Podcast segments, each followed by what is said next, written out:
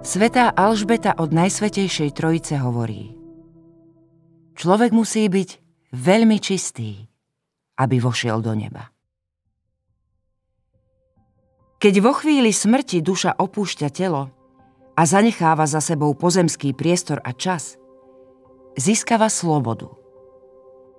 Hneď však, skoro automaticky, sa v nej prihlási o slovo túžba po šťastí a plnosti.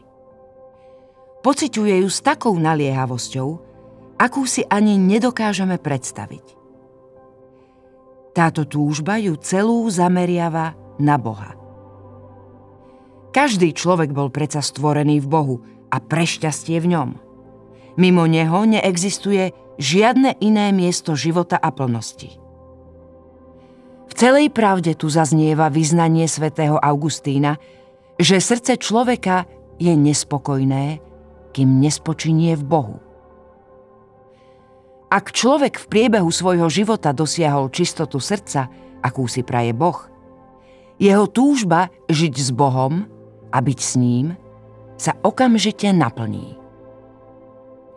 Ak však srdce človeka nie je v okamihu smrti dostatočne čisté, jeho túžba patriť Bohu nemôže byť dokonale naplnená.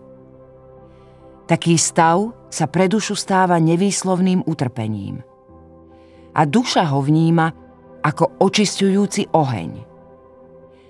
Táto duchovná skúsenosť, nazývaná očistec, nie je dielom Božej prísnosti, ale naopak je dielom jeho dobroty a milosrdnej lásky.